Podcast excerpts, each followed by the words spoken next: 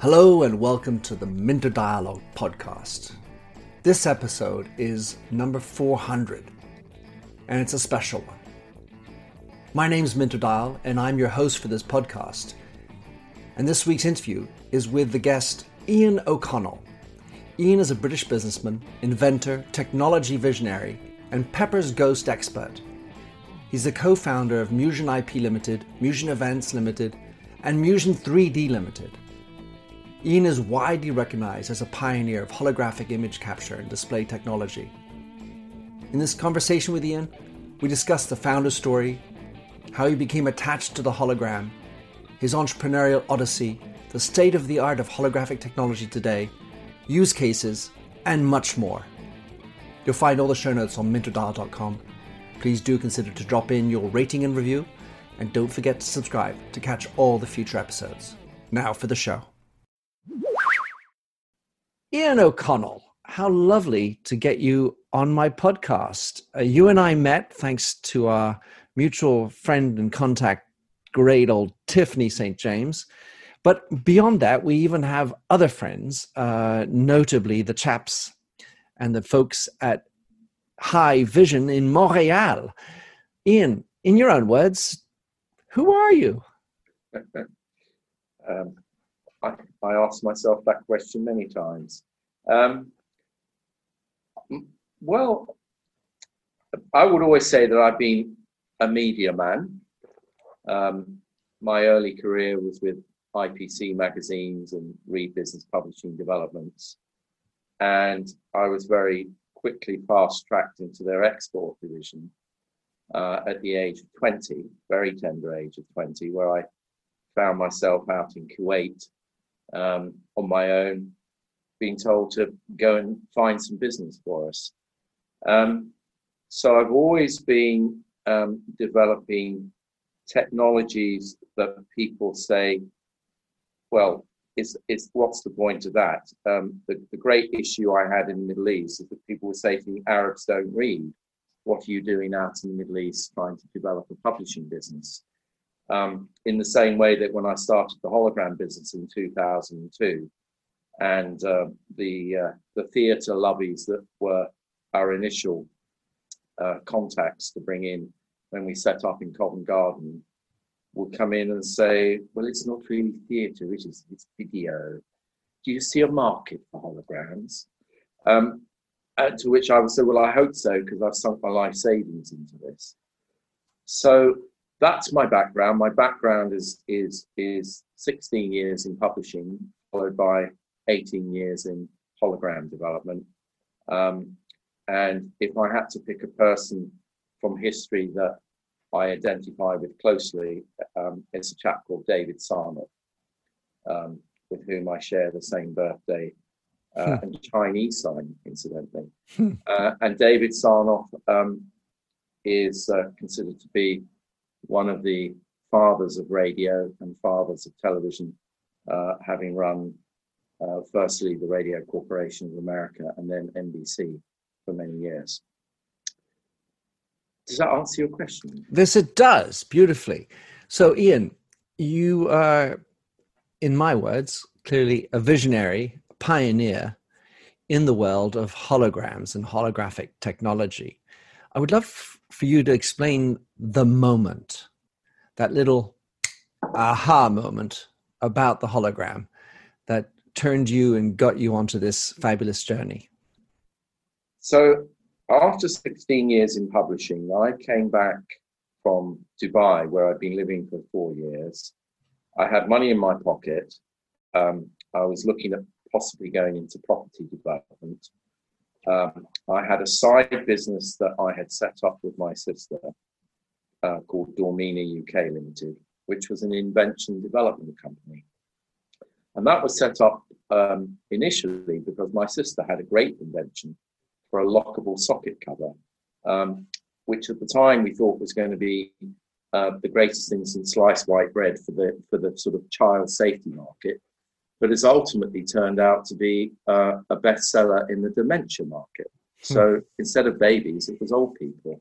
Um, but as part of that, I had an invention development company. So I was the chap that would uh, book these little ads on the radio saying, You've got an interesting idea, come to us and we'll turn you into a millionaire. But I would get all sorts of rubbish coming across my, my, my, my desk. Um, and the amount of it's sort of the opposite of a tire kicker. I'm not quite sure what the word is, but people who invent things that think this is going to change the world, and it really won't. But in and amongst that, um, an old friend of mine from Dubai, who um, I'm not sure if I should say this, but at the time he certainly had an internet porn habit. Um, but he rang me up in the middle of the night, uh, telling me that he had seen this floating BMW turning around in a ballroom, and that in his 16 years of live event production, he'd never seen anything like it in all his life, and that together we were going to revolutionize the world of porn. Uh, to which I said, You really need to get this um, internet porn habit uh, dealt with, James, especially so if you're living in Dubai. Um, he said, No, no, no, no, uh, that's just a joke. You need to come and see this, and blah, blah, blah. And so he convinced me to drive with him to Oberarth in Germany to see the technology. And you've asked me to mention the moment. Well, I have to say it was love at first sight. um, they uh, they were a bunch of um, quite sort of parochial German um, engineers that were sort of you know perched on the edge of the Black Forest, and um, they played this clip of a girl throwing a, a baseball towards us. Uh, and then a series of other clips, including the famous floating BMW. And I thought to myself, this is absolutely astonishing. And what came to my mind immediately, I mean, it, it wasn't that I needed to think about it. I think I was 15 seconds into the demo. And all I could think about was Gerald Scarfe's animation that I remember as a as as a teenager watching uh, Pink Floyd performing The Wall in Earl's Court. And in that moment, I said to myself, I would love to see that animation on my platform, and that still remains one of my, you know, things to do on my bucket list to this day. Um, is to take the sequence um, where the uh, the mother turns into the uh, the awful beast, and um, it's a fantastic piece of projection, and one that would look truly uh, amazing on the foil. So that was moment number one was love at first sight. But in terms of turning the business from a, a, cu- a curiosity that everyone was saying, well, do you think there'll be a market for holograms? That moment was when Madonna appeared um, uh, on CBS television in the US. It was our first ever project in the US, which was Madonna happening to open the 2006 Grammy Awards, performing as a hologram with the Gorillaz. Mm. And that brought Walt Disney knocking. It brought, uh, I can remember General Motors in China, Cadillac in particular, the Israeli army, the American army, uh, and it was just our feet didn't touch the ground for about nine months after that event. Um, and it was a great way of traveling the world because people were paying for your flights and accommodation and really just um, treating you like a bit like a film star because the magic of Musion was something that everybody wanted to at the time we thought buy and develop business with us but many of them wanted to just uh, you know take our secrets and um, go and do a, a, cheap copy of it but you know uh,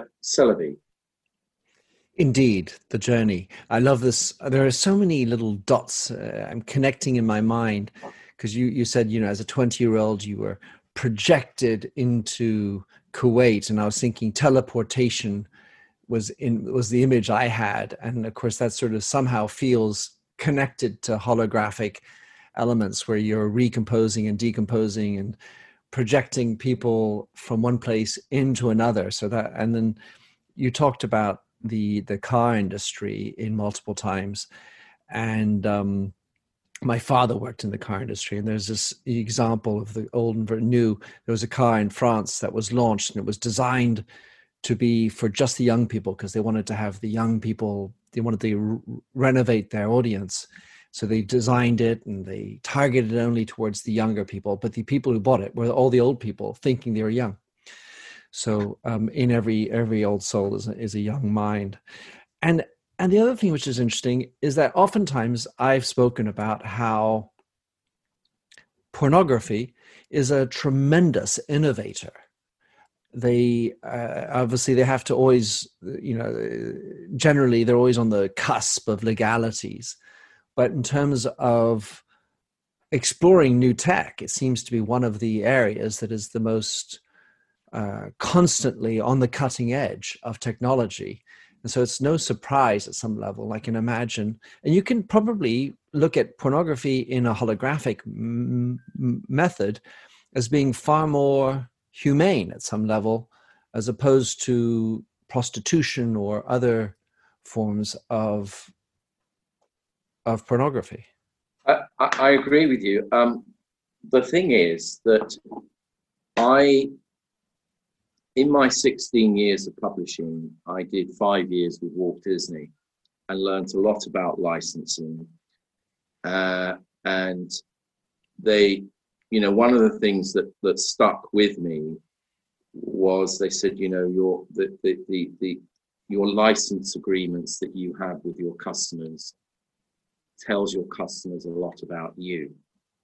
So in all of the Disney licensing agreements that um, that we signed and that we signed as licensees with other people, pornography was an exclusion, as was religion, politics, and so on. Um, and so I put my foot down from day one when we first drafted the license agreements that we used to license the uh, the patents and trademarks for to say that pornography should always be in our list of exclusions. If somebody wants to come along and buy the company and turn it into a porn fest, well, that's that's their business. But whilst we run the company uh, and Musion is on a on a track aimed at entertainment, yes, distance learning, yes, politics, yes, um, pornography, just um, I I, I, you know, it's just been one of those things. It's a, it's, it's almost like a, a, a, kind of, well, that's a rule, and we're not going to break it. Um, but it's, it's been very interesting. That not to say that we haven't thought about how we do it, and in fact, during the course of a, uh, a, a, a theatre production that we're halfway through at the moment, um, the producer wanted us to cut to do. She, she didn't want a locked off camera with a wide view of the stage at all times. She said, I want to make it slightly filmic. Um, how would that work? And I said, well, it would work very well. It's something that was explored when people were trying to convince us to do porn, because of course you would, you, you know, you, you would, sorry to put it in these very kind of vulgar terms in a way, but people want the close-ups. That that's, mm. that's, you know, that's part of what the internet uh, has has given people, perhaps in privacy. Um, and I always thought that you know, for what it's worth, porn is a private thing, and therefore, if we're a public uh, display, I felt it just wasn't appropriate. Oh, totally understand, and I think it's very interesting your notion of how you license is who you are, or says a lot about who you are. One of the areas, um, so without getting into the weeds as to the technology, but I'd be interested to find out how does one protect holographic technology? I mean, is this is it just a bunch of legalese? Is it a bunch of technicalities? How does one protect a technology around holog- holography? yes, it, it, it's certainly something that um, people have expressed um, surprise and more often dismay over. Because I think it's a little bit like a magician's trick. And a magician's trick is only fascinating and entertaining when you can't understand how it's done, but it's nevertheless very compelling or engaging to watch. And that the moment you understand how the trick's done, you think less of it. And that was certainly the original inventor, Uwe Maass, that was certainly his philosophy. Don't tell anybody anything, keep it all secret, keep it all a mystery. But what changed my view was when quite early on in our history in 2006, we did a large project for General Electric aircraft. And from the very beginning, when I was told that this lady who was coming to see us in Covent Garden, in our very modest studios in Covent Garden, was the closest thing to a goddess that anybody would meet because she was in charge of GE's live events globally, and that I was to, you know, uh, be seen and not heard unless spoken to. Um, she fell in love with the technology like I did in very much the same way. And we became, I won't say close, but but she definitely let her guard down with me a lot. And I went down to the opening day of the Farnborough Air Show where we were first showcasing the display that they had spent hundreds of thousands of dollars on in order to replace the one and only prototype engine that they had in America. And she leveled with me and said, You know, Ian, the reason we did this was that it was $900,000 just to insure the prototype to bring it over here, let alone all the shipping costs and the fact that it's really just a lump of metal that sits on a booth. She said, What we've got here with your technology is a way of taking that engine apart and, and selling it piece by piece. She said, But I have a comment. She said, The hologram of the presenter looks nothing like as good as the holograms that I saw in your studio. Don't get me wrong, I love the animation, and the Navy and the Air Force and the Army have all said this is the best presentation they've ever seen. So I'm already in the uh, president's good books. But what is it with the hologram filming? Why does it look bad? I said it could be any number of reasons. I said that they could have got the frame rate wrong, they could have got the angle of the shutter wrong. And she said, Well, Ian, can I can I just give you a little bit of advice, which, you know, please take it as constructive criticism from one of the world's leading com- companies. Either you do the filming yourself and say nobody knows how to do this filming and therefore we have to do it. Or you document what you do file a patent okay and license it. She said because the filming company we use to make that hologram have been in hollywood for 50 years okay and they make huge feature films and we paid them a king's ransom to do that and yet they couldn't come close to your quality I said, thank you for the advice. And sure enough, two years later, we filed the filming patent, which people have said to me, can you really protect the filming process of Pepper's Ghost? You know, it's been around for donkey's years. And the, the simple answer is yes, you can, because there's filming and filming. Um, likewise, when people said, well, Pepper's Ghost has been around for 1862, since 1862, how can you protect an invention that's been around for that long. And people don't understand that, that patents are granted for on the basis of novelty and inventive step. In other words, you push the industry forward. And okay, uh, anecdotally, I'll quote the conversation with Walt Disney after the Madonna performance in 2006. They flew over and the chap there was very wooden with me. And he said to me, I will never admit this in public, but we cannot match the quality of what I'm seeing here today using glass. He said there are 12 Peppers Ghost vendors around the world. We know them all because we're the world leaders in Peppers Ghost, and they're all crying in their soup because of this damn foil of yours. And I said, Well, you know, we're, we're happy. We don't want to sell the patents, but we'd be happy to license them to you. Do you want to license the patents? He said, We certainly do.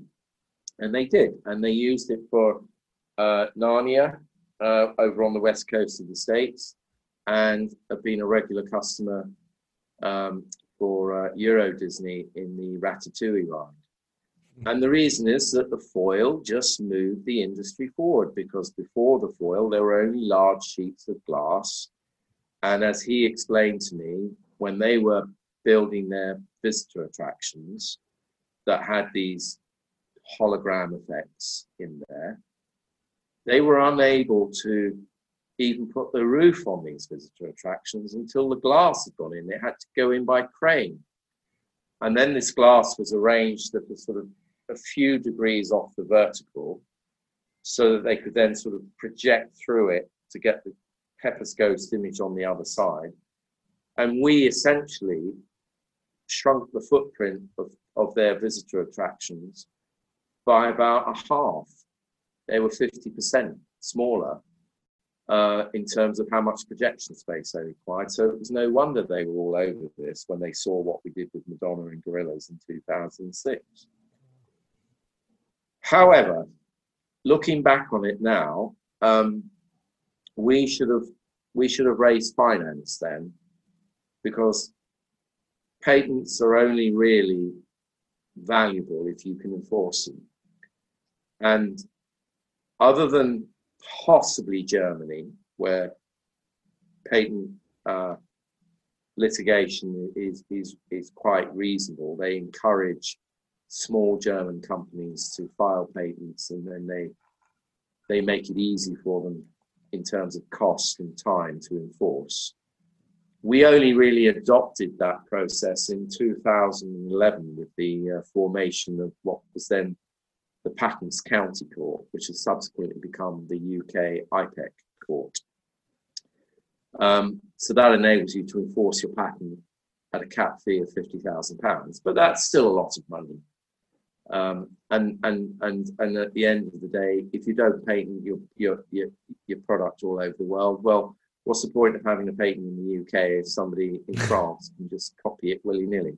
Mm-hmm. So we spent a king's ransom on patents, and um, yes, we've won a couple of patent infringement cases, and yes, we've been on the wrong end of a couple of patent infringement cases for our very own patents. Um, that's another story for another day.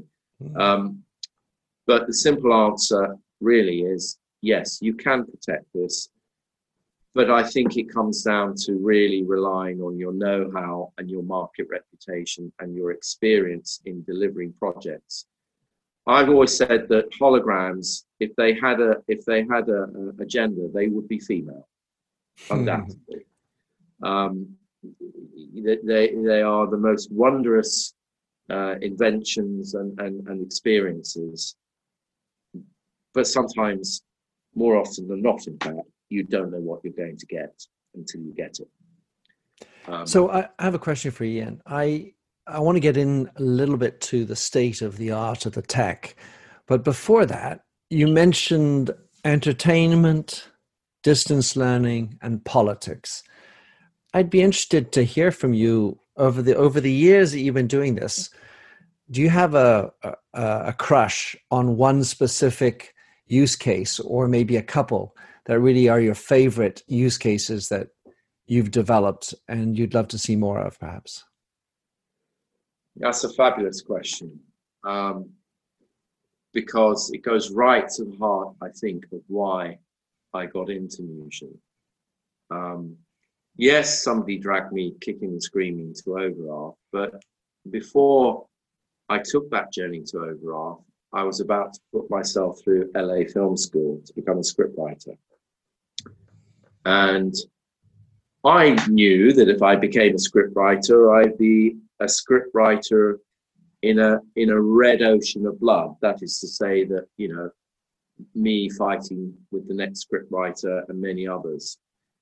Um, but Musion took me into a blue ocean where there were no competitors. It was all about how good you were at developing the concept to the, the, to people that would spend the money with you uh, and give you that that that that that opportunity.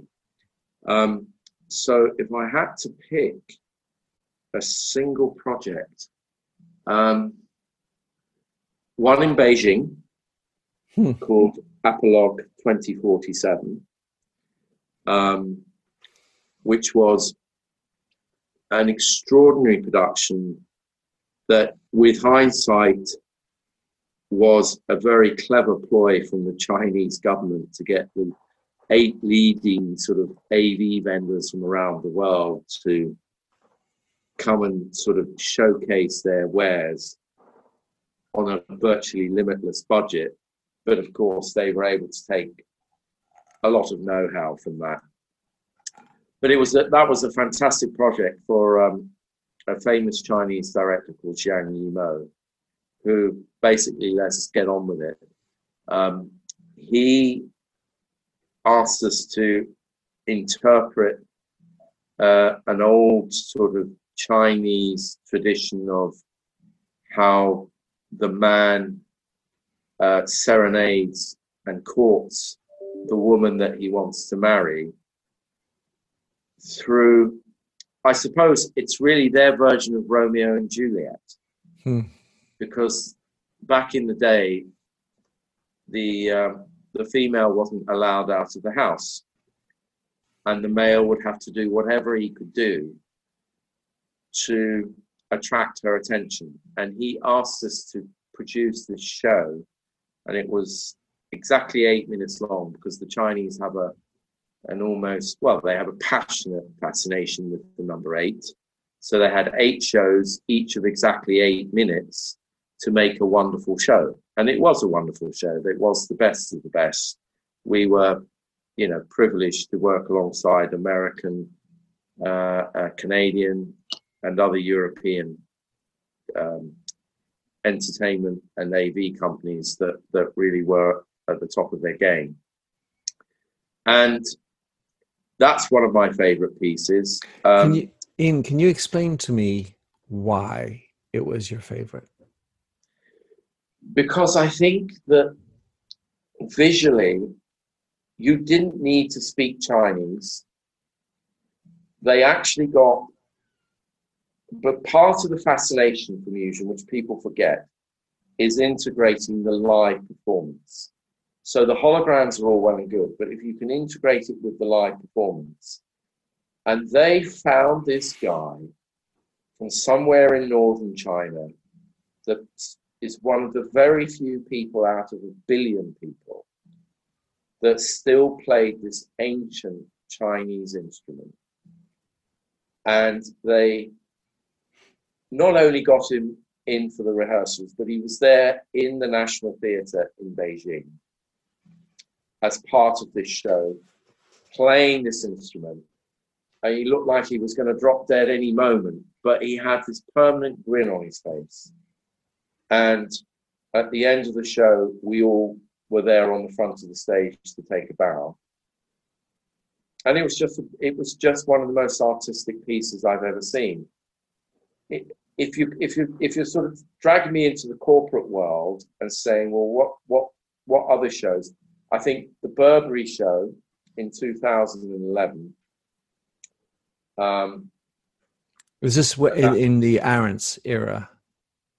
that was uh, no, it's when um, Chris, what what was his name, the CEO.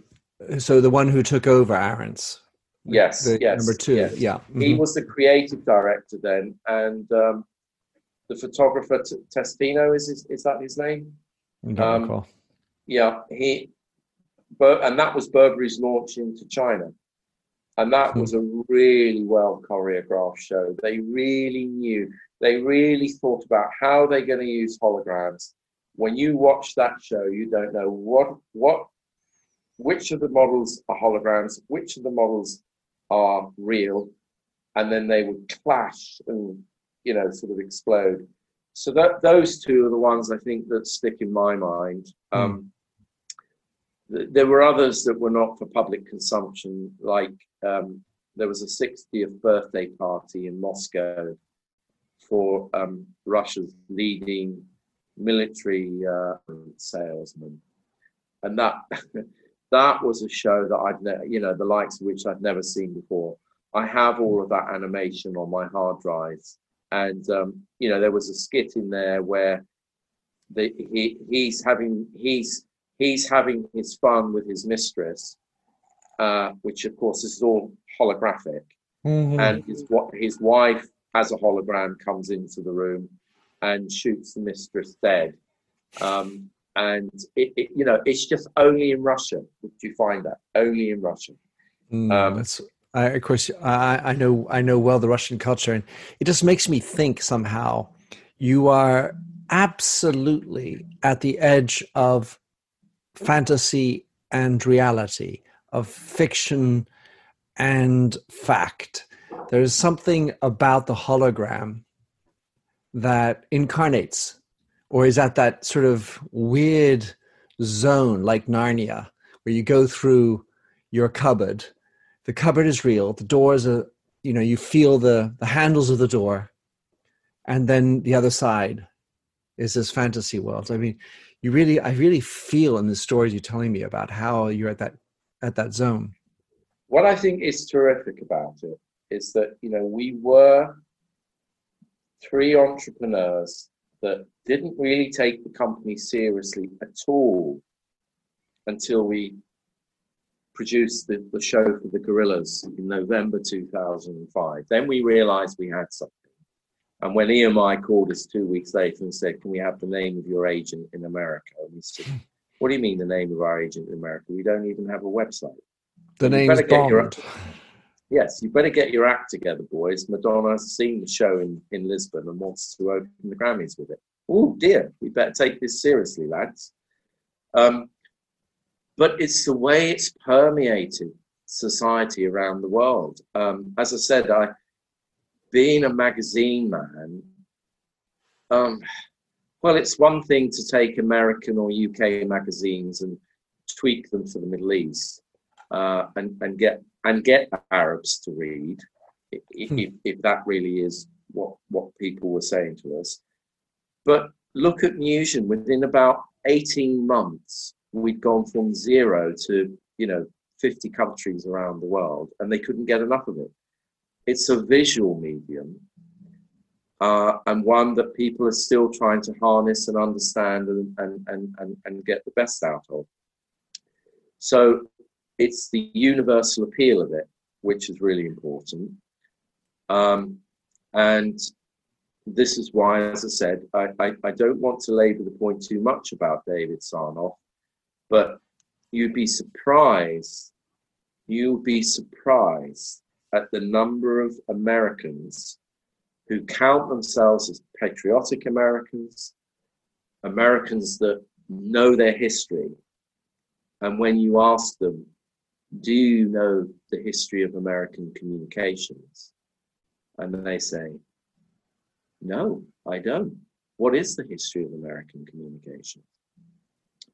And it's an important part for me because you asked me earlier on, Ian, when, when was your moment? Well, the moment when I first saw Musion, the moment when Madonna appeared on stage, our Madonna moment.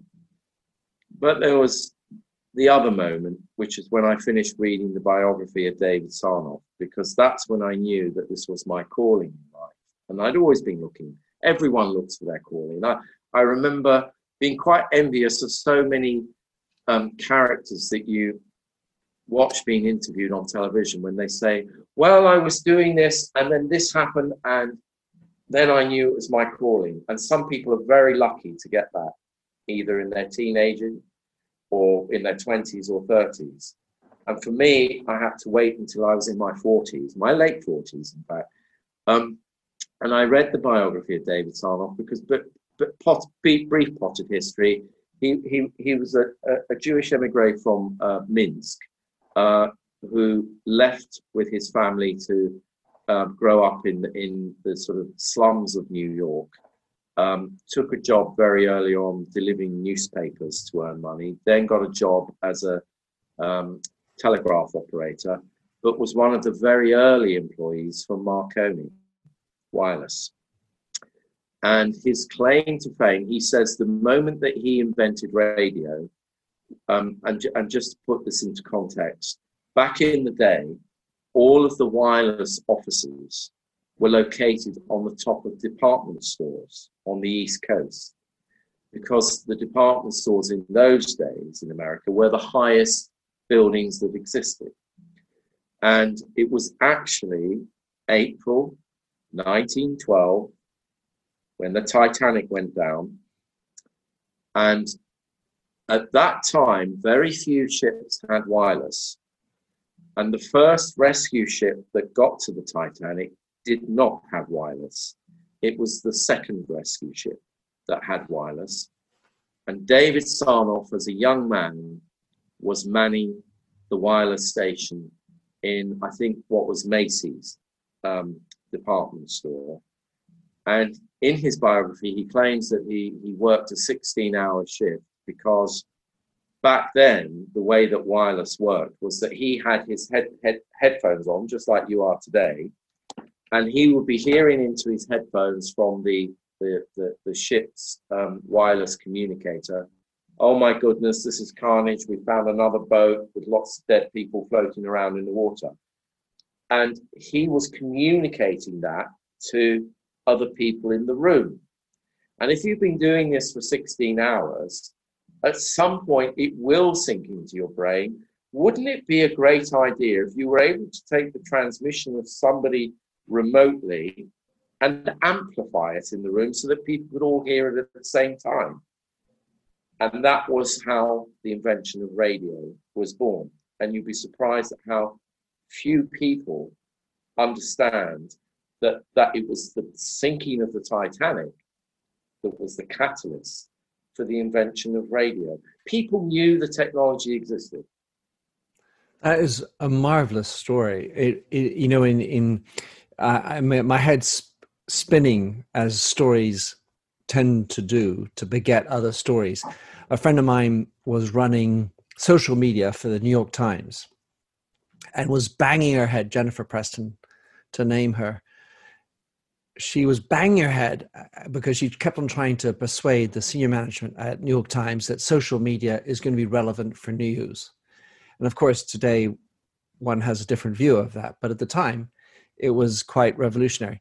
And there was a moment which turned out to be absolutely critical in turning people's minds. It's nothing to do with Sarnoff's moment, if you will, but there is a link, and you'll see.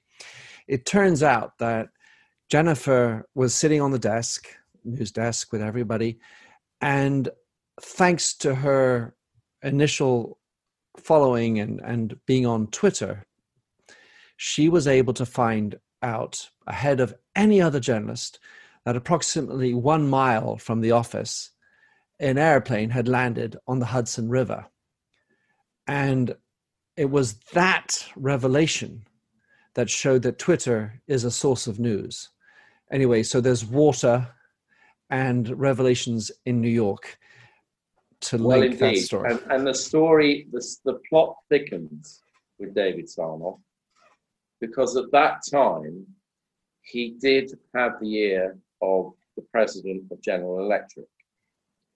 Um, um, or as he as he as he ascended the management um, in Marconi. So 1912,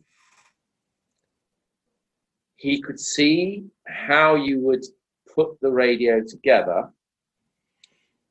But the issue was that there were patents, or as the Americans say, patents, owned by six or seven different companies, including AT&T, Bell, Westinghouse, GE. And he tried to lobby the president of GE to say, look, we could put this they called it um, a wireless amplification set, was what it was initially called. Makes sense. And they were getting no traction at all. Uh, from any of the companies. They were basically being politely told to, um, you know, take a hike. So fast forward to 1916 when the Germans cut the Atlantic link because another little known fact that many Americans also are surprised to hear is that America's communications with the world went via London and this transatlantic cable that was laid between New York and the west coast of Ireland and onto the uh, or the west coast of the UK. I don't know exactly where, but it was a cable connection, and the German U-boats managed to to break that. So for a while, America was cut off from the world, and then and only then did Congress in America act on on the initiative of Sarnoff and uh, the president of GE at the time. Um, where they enacted something called the pooling of patents. And that is a, a, a, a very infrequently used, because, you know, freedom and democracy is enshrined in everything that the Americans do. And how apt it is that we're talking about this on a day when America looks like it's going into probably its biggest Supreme Court case in the history of time. Um, they passed uh, in the Senate, they, they passed a, a resolution to uh, firstly enforce Westinghouse, AT&T, Bell, um, GE to pool their patents. They uh, did an enforced uh, compulsory purchase order of um, Marconi's American wireless operations. And from that, the Americans established and developed radio. And in 1917, RCA, the Radio Corporation of America, was formed. Um, and it was all looking fine and dandy for Sarnoff until 1919, when the patent pooling um, uh, edict was was was reversed, was revoked, uh, and everyone, you know, he was beside himself with with disappointment. But they managed to cobble together something by 19. RCA still survived and they cobbled something together. And just again, I'll, I'll finish the story by saying that the first ever public radio broadcast was a boxing match in New York, heard by 27,000 people. And the newspapers at the time said, Oh, is this the beginning of our demise? But of course, it wasn't and uh, from RCA, RCA um, uh, after major lawsuits with um, AT&T, because AT&T was a carrier at that time um, and became a competitor. But from it all, uh, they spun off NBC. So NBC was spun off from RCA. But a little known company at the time in 1925 called CBS Radio was started and they focused all their money not on tech like NBC uh, and RCA did, but on content. So although their CBS service was um, ropey at best, by golly, when they were on air, it was compelling. And in a way, I identify with CBS now more than NBC I think we need to leave the patents and the tech behind and we need to focus more on the quality of content and entertainment because I'm privileged to be working now with artists and theatre producers and some music labels. And for me, that's the future of music. It's it's not based in in in in, in the patents and the tech anymore because you can have a gazillion patents and the Chinese won't pay the blindest bit of notice to it. And if you want to, if you're a, if you're a media platform, you cannot ignore China. You have to, you have to take China on board, and you have to take South America on board. And both of those territories really are, at best, uh, laissez-faire about intellectual property rights. So if your intellectual property rights are vested in content and artists and uh, learning then that's that's that's the way forward, I think. it reminds me of the battle, if you will, with virtual reality, where really, as I see it, it's the power of storytelling that will run the success or not of VR. Yeah.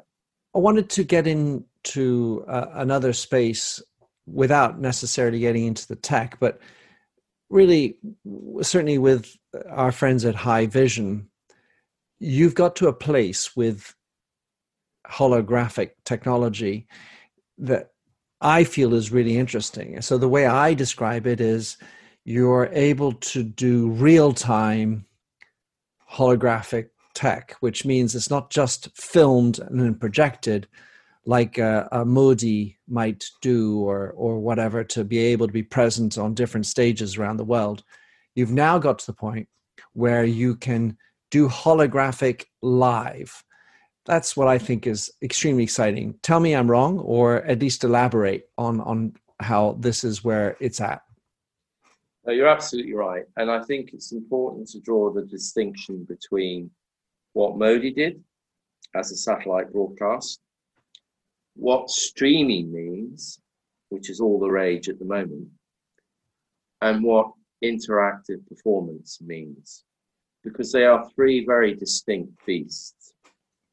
Um, Modi, because he was able to, I, I, mean, Modi holds the Guinness World Records. It's in the Guinness World Records as being the the most um, replicated hologram at the same time um, of anyone. By a long way. I might add, he did 104 holograms of himself all over India at the same time, and this was during the Gujarat state elections and they were getting feedback to show 6.5% swings.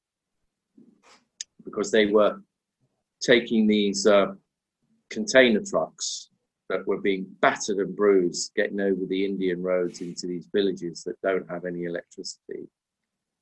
And once they turned up in these, and they could only do two villages a night, but they would turn up into these villages, and two engineers that had been trained to, you know, like put the mast up, do this, do that, get the generator going, and Modi would appear. And these are people that don't even have electricity or television, let alone holograms. Hmm. And there were there was a lot of violence. We had um, we had something like hundred engineers out there that were all confined to their hotels because of the violence. There were stories that would make you weep where at the end of his presentation, all the villagers would surround the truck like it was some sacred crack cow. Hmm. The fact that it was belching out lots of diesel and everything else is neither here nor there. It's just another um, form of methane. It is. It, it, it is. Yes, yes, yes. It, it's the sacred cow in every single way, right down to the uh, belching of um, CO2. Mm-hmm. Um, and uh, but you you know in politics you can't argue with a 6.5% swing in your direction so they very quickly signed a very uh, uh, an exclusive license agreement for 4 years to have the technology for national elections. And fair play to him you know he he used it well he used it intelligently um, and here he is today still the prime minister of the world's largest democracy. So Musion has that, I suppose, as, as, as another feather in its cap. But it was a one way broadcast in the same way that streaming is a one way broadcast. And I learned for the first time because I'm not a streaming expert, I'm a telepresence, um, you know, mogul, if you want to put it in that way. So, what is the difference between streaming and telepresence? Well, streaming there is a delay. There's a large delay, and it's not designed to be an interactive two way communication. It's designed to capture video and audio performance or keynote speeches and put them out on the internet, typically with a delay of anything from 9 to 24 seconds. Well, you can't have a conversation if you and I try to have a conversation now with nine seconds delay, it would be like, hello, can you tell me the way to the beach, please? And then you're looking up in your little translation book, and nine seconds later you go, oh, oh, here, oh, here. You know, so it's it's bad enough with some of the news broadcasters who are through satellite technology taking questions. So, David, from the streets of Beirut, what are you seeing now? Exactly. Oh, so, well, it's very interesting. I'm seeing. so, going back to my, this this is a well, I, I, know I've, I've quoted a lot of anecdotes tonight, and probably I haven't got through all the questions. no, want. it's lovely. It's I'm enjoying it. I'm enjoying it. Uh, uh, well, let me. This this this is this is one that might might catch you by surprise. So, we did the world's first ever telepresence between um, San Jose in California and Bangalore in India. So, you know, karmically, India has always been a big part of in uh, of Musion's future, uh, past I should say, and future. Maybe that was a, a Freudian slip. Um, and that was in on October the thirty first, two thousand seven. Halloween. Cisco Cisco got the front page of the Times of India the following day, and three days later said they wanted to acquire Musion and it was the first time in their history that they got a front page uh, uh, uh, lead uh, in an international country. So, you know, the power of PR. But in my view, I saw it and I thought, yeah, it's, it, it's good, but the quality of the hologram wasn't as good as our best pre records. In 2008, I had a chap that was very persistent. And in fact, I, I spent some time with him today, Charlie Day, bless him. Mm. And he said, I, I, I sell codecs for Haivision. He said, mm. You've got to let me come and present to you. Please, please, please. And I I invited him in because I thought, you know what? I think this is going to be a big part of Musion's future, and I don't really understand codecs. And I know one thing about salespeople is they'll talk the hind legs of a donkey. and so he brought his codecs in, and he said, "I want to do a demo for you, where I'm going to connect these codecs up between your media player and your display." And I want you to tell me when the codecs are on and when the codecs are off. And I said, okay, fair dues. I said, I like I like games like this. So we started playing a number of different clips. Are the codecs on or off? On. Actually, no, they're off. Are the codecs on or off? They're off. No, they're on. And I'm thinking, okay, actually, I can't tell, but I'm not. Don't take my word for it. I went and stopped the whole of the company and I got them to do the same thing. And I was standing over him, watching him, turning the codecs on and off, and nobody could tell the bloody difference between. Is it real or is it Memorex? Exactly. So I thought these Haivision codecs needed a second run out.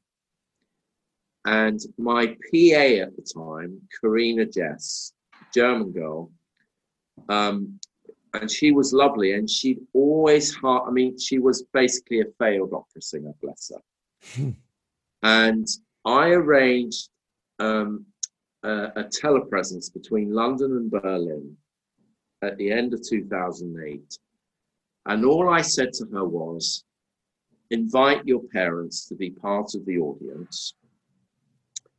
Um, and i got her to rehearse her favorite opera piece and that event brought Deutsche Telekom knocking and made a lot of media and made her parents cry in the audience.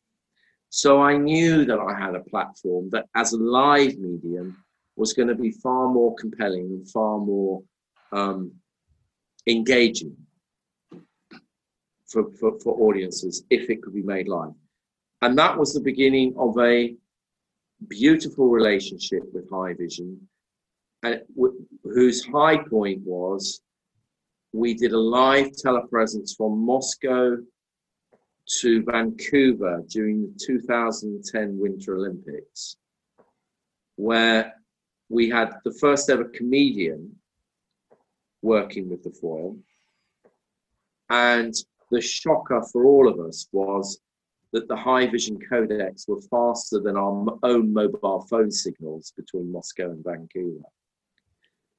So I'm sat here today having just collected up all the Haivision codecs we've just used in this um, in this latest event that we've done because they're about to go back to Canada, and it's almost like letting go of a friend mm. because the Haivision they, they, they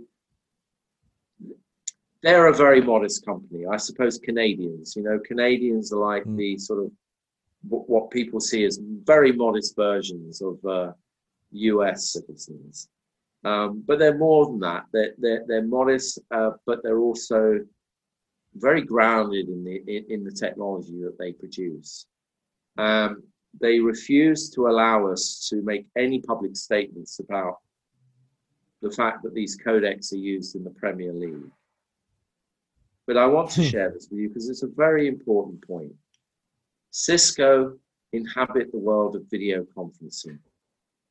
So the problem with their codecs is so just just just for everybody, what do you what is a codex? How do you Yeah, so a codec a codec can be a hardware or a software algorithm. Um, piece of hardware or software algorithm that compresses the video and audio so in a Skype call, that's a software algorithm that Skype using or Teams. And what they're doing is they're compressing you and your voice to a microcosm of what your data flow would be if it was uncompressed. That's the best way of putting it. And the, the anecdote I want to share with you is that, that, of course, you know, we were doing great work with Cisco. Um, there is a movie um, featuring um, a hologram for a king um, with uh, the famous American actor whose name has now suddenly escaped me. It's not Yul Brynner. no, no, no. He's much more famous than Yul Brynner. He's like, um, oh, okay. Well, that kind of defeats the point of the story. Um, but I am the character in that movie. Uh, Tom, uh, Tom Hanks. Oh, there you go. No, Tom Hanks. Yeah who was, of course, the captain of the plane that landed on the Hudson. Right. Exactly. To, so, to so, circle. Okay, I'm just going to grab something for you. For everybody so, who's listening, this is the book, Hologram for a King. And this was uh, the message from my girlfriend, Hannah, on the 27th of February um, 2013, I sent it, I saw this and immediately thought of you, all my love, etc., etc. And I read the book, and it was me. Hmm. I wouldn't have ca- I wouldn't have cast Tom Hanks as me. I've cast Colin Firth. Hmm. Um, but the movie was a very anodyne movie, but it was all about the attempt to sell this complex hologram system to the king of Saudi Arabia uh, from a tent in the middle of the desert. And during that trip, which was with Cisco, that's when we we had our big confrontation with them because by then I had used the Haivision codecs and I knew how good we could make our telepresence system look. And they were still basically coercing us into using their webcams and their codecs. And I politely said to them that, you know, this is not the way forward. And they said, we're the world's biggest tele, tele, uh, telepresence company. And you're just a, a, little pea in a soup. Um, you know, shut up. And it did remind me of how Microsoft steamrolled a lot of the Arabic software developers who were trying to develop um, back in the day Arabic GUIs, which is their graphical user interface, as I Yeah. recall. Mhm. Um, and there are many, many instances of you know quantity over quality. Yeah. And Well, I- it, remind, it reminds me, Ian, of the statement that this lady from GE said to you either you are the master and you know it all, or license it out. And at that point, somehow I'm thinking it refers you back to her initial her first recommendation, which is you know what you're doing, you need to master it. And the imposition of the Haivision technology with their low latency tech that works across H264 and the regular internet is uh, su- substantially interesting. Ian, I want to I want to finish with one one last area, um, which is the the future of holographic technology, and and how businesses uh, and other tech or companies might be able to take advantage of what you at Musion provide. Yeah, it's it, it's a very good question, um, and one that if I had all the answers, I would probably be able to produce a business plan that could um, raise me, you know, ten million pounds Gazillions. overnight. Um, having spent sixteen years in publishing, I understand very well the notion of vanity publishing. Amusion yeah, a client of mine said to me recently, he's known me for over a dozen years, and he said, The great thing for you, Ian, COVID has turned Musion from a novelty to a necessity. He's partially right. He's partially right. People are listening to us a lot more for a lot longer.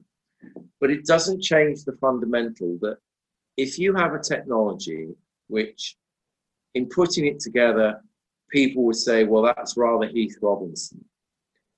Um, you're always going to have a business that's feast or famine.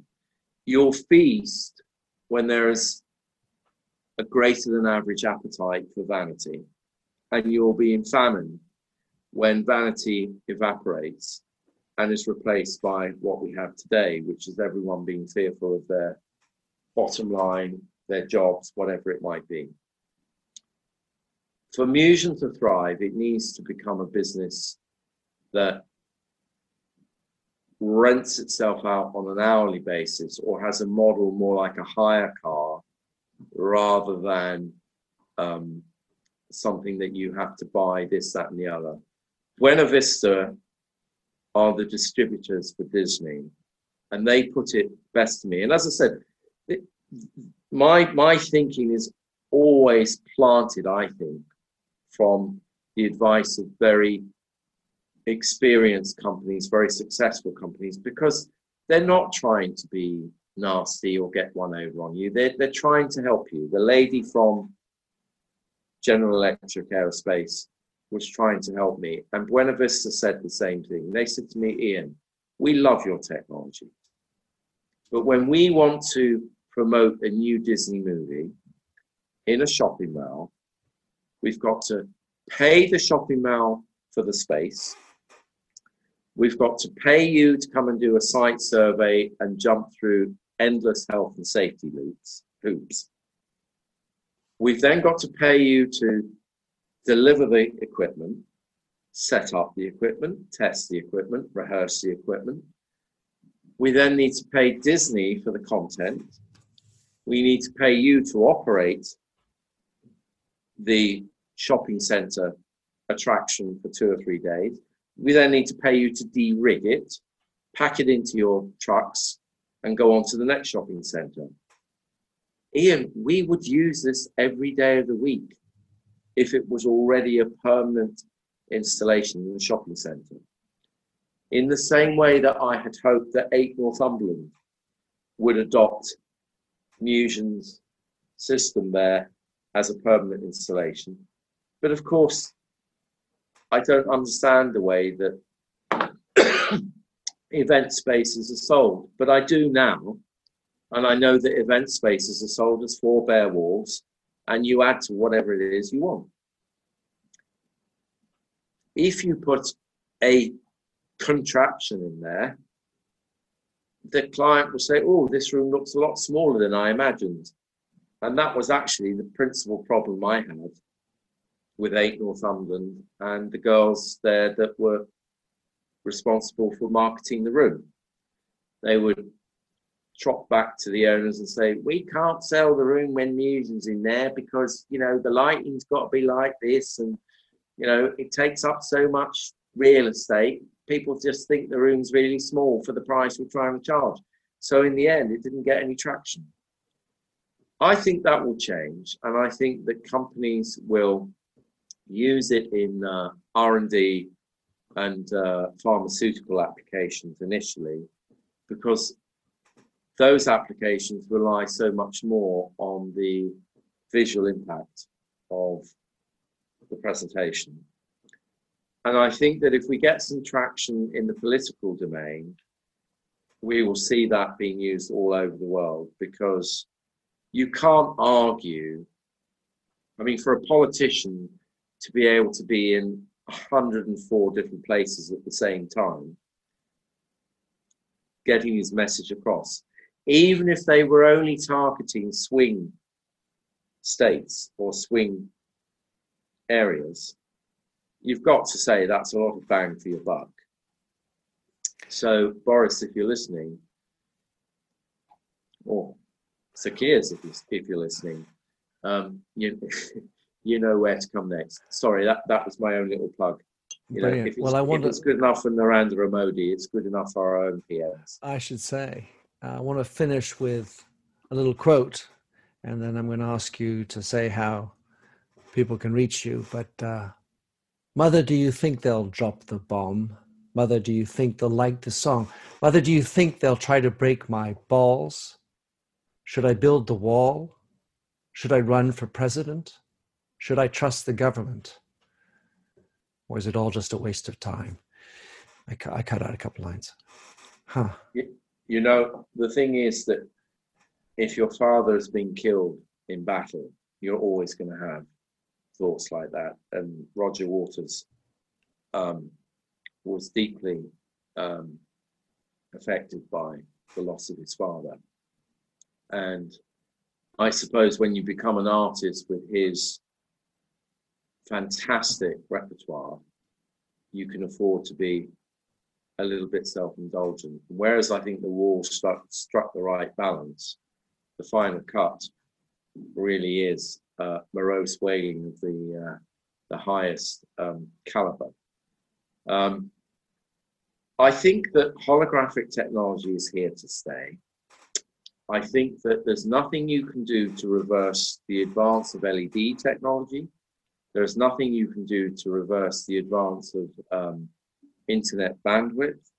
There's nothing you can do to reverse the advance of mobile communications. And we will always have a vibrant, creative community out there that will find ways to use this technology way beyond, way beyond anything that you and I have discussed tonight. And that's what excites me. Mm. I think that Musion really needs to be put in the hands of the world to say, look, here we are. It's a fertile little seed, or it's a seed in a fertile soil. Come on, you farmers, come and cultivate. On those charming words, Ian, how can someone track you down or at least involve itself with Musion and its wonderful holographic technology? Well, come to our website, www.musion3d.co.uk. Uh, don't forget the 3D in Musion because if you just type in musion.co.uk, you'll end up with something that you won't want. Hmm. um, or you can email me directly on ian at musionevents.com. Fantastic. Um, and I, I always have time for everybody that has a genuine appetite to push the envelope, um, even if sometimes their envelope is to witness their grandfather on the roof of their house. It's not something I would encourage, nor would it be something I would take on to do. but we've done a lot of amazing projects, and I can't wait to, you know, have another one that I can add to my sort of top 10 list. That always keeps us going. So thank you very much for giving me the opportunity. Feels like something like Desert Island Discs, if the truth mm. known. Well, spoken like a true creative. Uh, my grandfather was killed by a bomb and uh, would love nothing more than be able to speak to him. Ian, thanks again for coming to the show and sharing your passion, the history, the, the lovely stories. Uh, great to have you on the show, and I look forward to keeping in touch and, and hopefully uh, staying holographic someday.